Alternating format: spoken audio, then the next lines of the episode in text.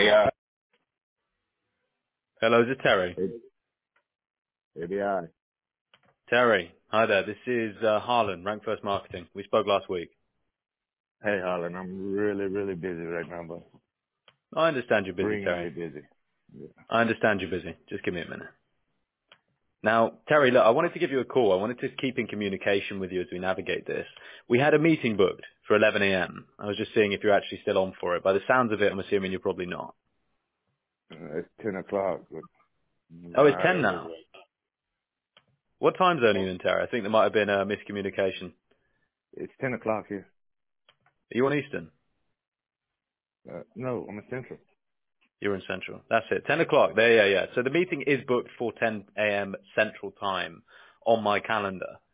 So are you going to be able to make it to this one or do you want to reschedule? Again, just to remind you, we were going to talk about getting you guys more roofing and kitchen jobs.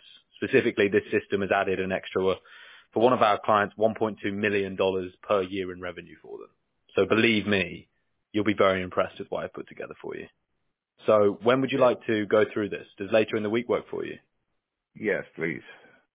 Fantastic. What's what's your schedule looking like tomorrow? Tomorrow's no good. Wednesday, I got a little free time. Wednesday. So obviously now is 10 a.m. your time, 11 a.m. my time. Would the same time work on Wednesday? Yes. Amazing. So Terry, I'm going to book that in for you. And again, just be behind a computer at 10 a.m. your time on Wednesday. We'll get through this together and then you can tell me if you think it's going to work for you or not. Fair enough? All right. That'll work. Thanks.